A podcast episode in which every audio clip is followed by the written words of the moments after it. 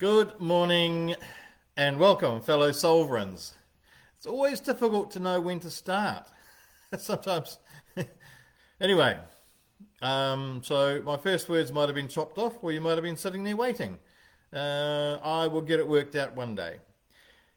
Today, I'd just like to tell you a story, a true story about the power that we have of our thoughts.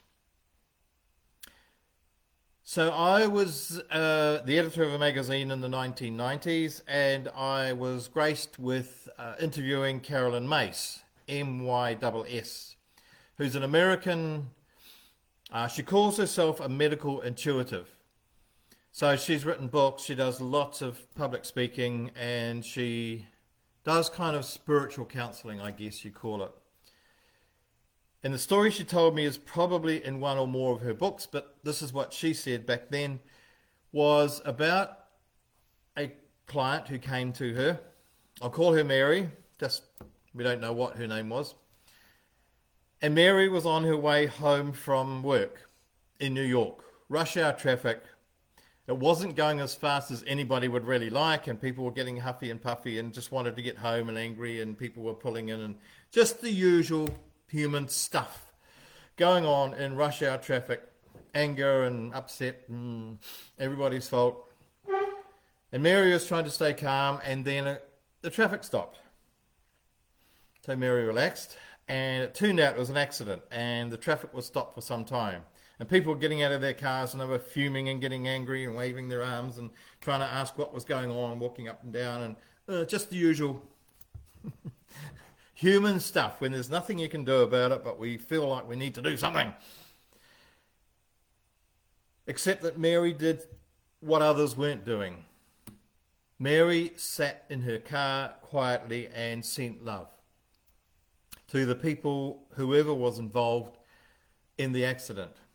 She just basically prayed, I suppose you'd call it, and sent love and sent her thoughts that she hoped that everybody in, involved in the accident would be okay financially, emotionally, spiritually, physically, whatever. She just sent whatever came from her heart, hoping that everybody would be okay. And that was it. People eventually went on their way. Now, it wasn't it. About six months later, there was a knock on Mary's door. She opened it, and there was a lady with a huge bouquet of flowers for Mary to say thank you. That she was in an accident about six months previously, and she had been able to track Mary down and say thank you.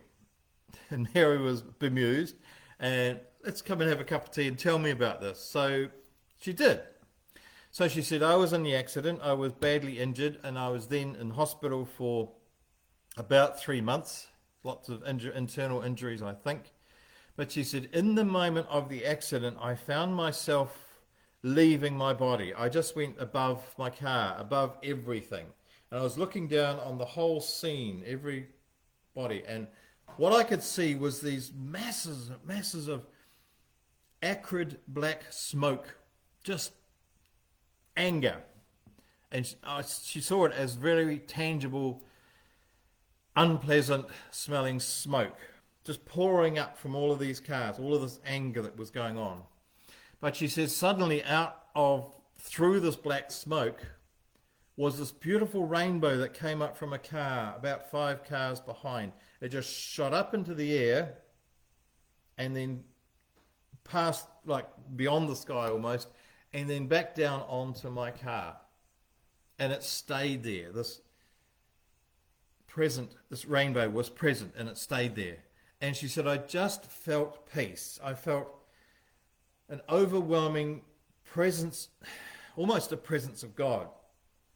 Because I was very anxious with this black smoke. It was very unsettling. And then this rainbow just cut through that. And I felt okay and I knew everything would be okay. And so while I was up there, I followed the rainbow back to the car where it came from, took a note, mental note of the number plate. And when I came out of hospital, I tracked that number plate and it's yours, Mary. And I'm just here to say thank you for your rainbow of love, for your rainbow of healing. I don't know what you did, but it changed how I felt in that moment. I was quite scared of all the black smoke, and that rainbow just brought me peace. I knew that everything would be okay. And so I'm think, thanking you. And that's it. And so it behoves us to remember that every single thought goes out there either as, say, black smoke, which is unsettling, or a rainbow of love. And every time we think of something positive or negative, it goes out there and it affects somebody. So, for example, if we decide that we hate Trump or we hate Biden or we hate this politician or we hate this pharmaceutical company or we hate. Um, I heard about yesterday there's a, a new movement, and apparently some label clothing companies are now putting. Um, I don't know what they are, some kind of imprint thing on their clothing. So that if you say buy a shirt or a skirt or something, they can follow you for the life of that shirt or skirt. It's a tracking device. And so people are now up in arms, and there's this whole movement don't buy whatever the label, there's several labels, several well known labels. So the idea is to don't buy them because we hate them, blah, blah, blah, blah, bad bad, bad, bad. However, those negative thoughts about those companies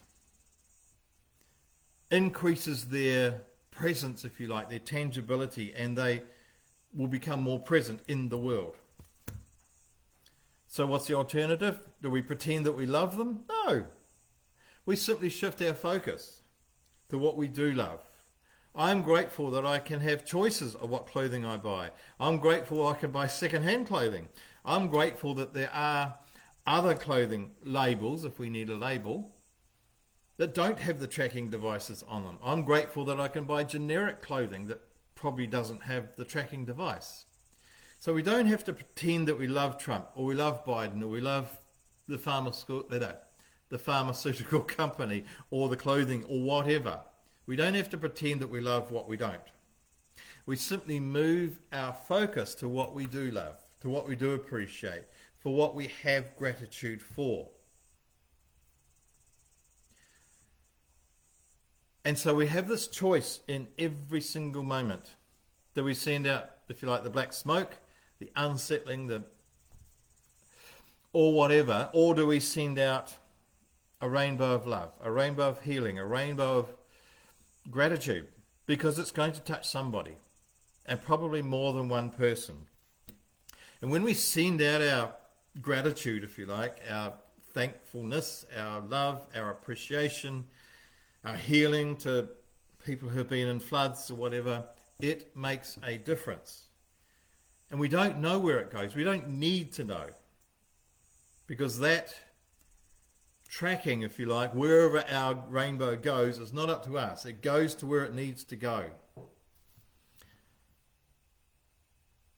And so it simply behoves us to remember that every thought we have either increases what we don't want or it increases what we do want. And do we want to make somebody else feel better? Do we want to make some aspect of the planet be better? It may be that we help trees and animals and plants and I don't know.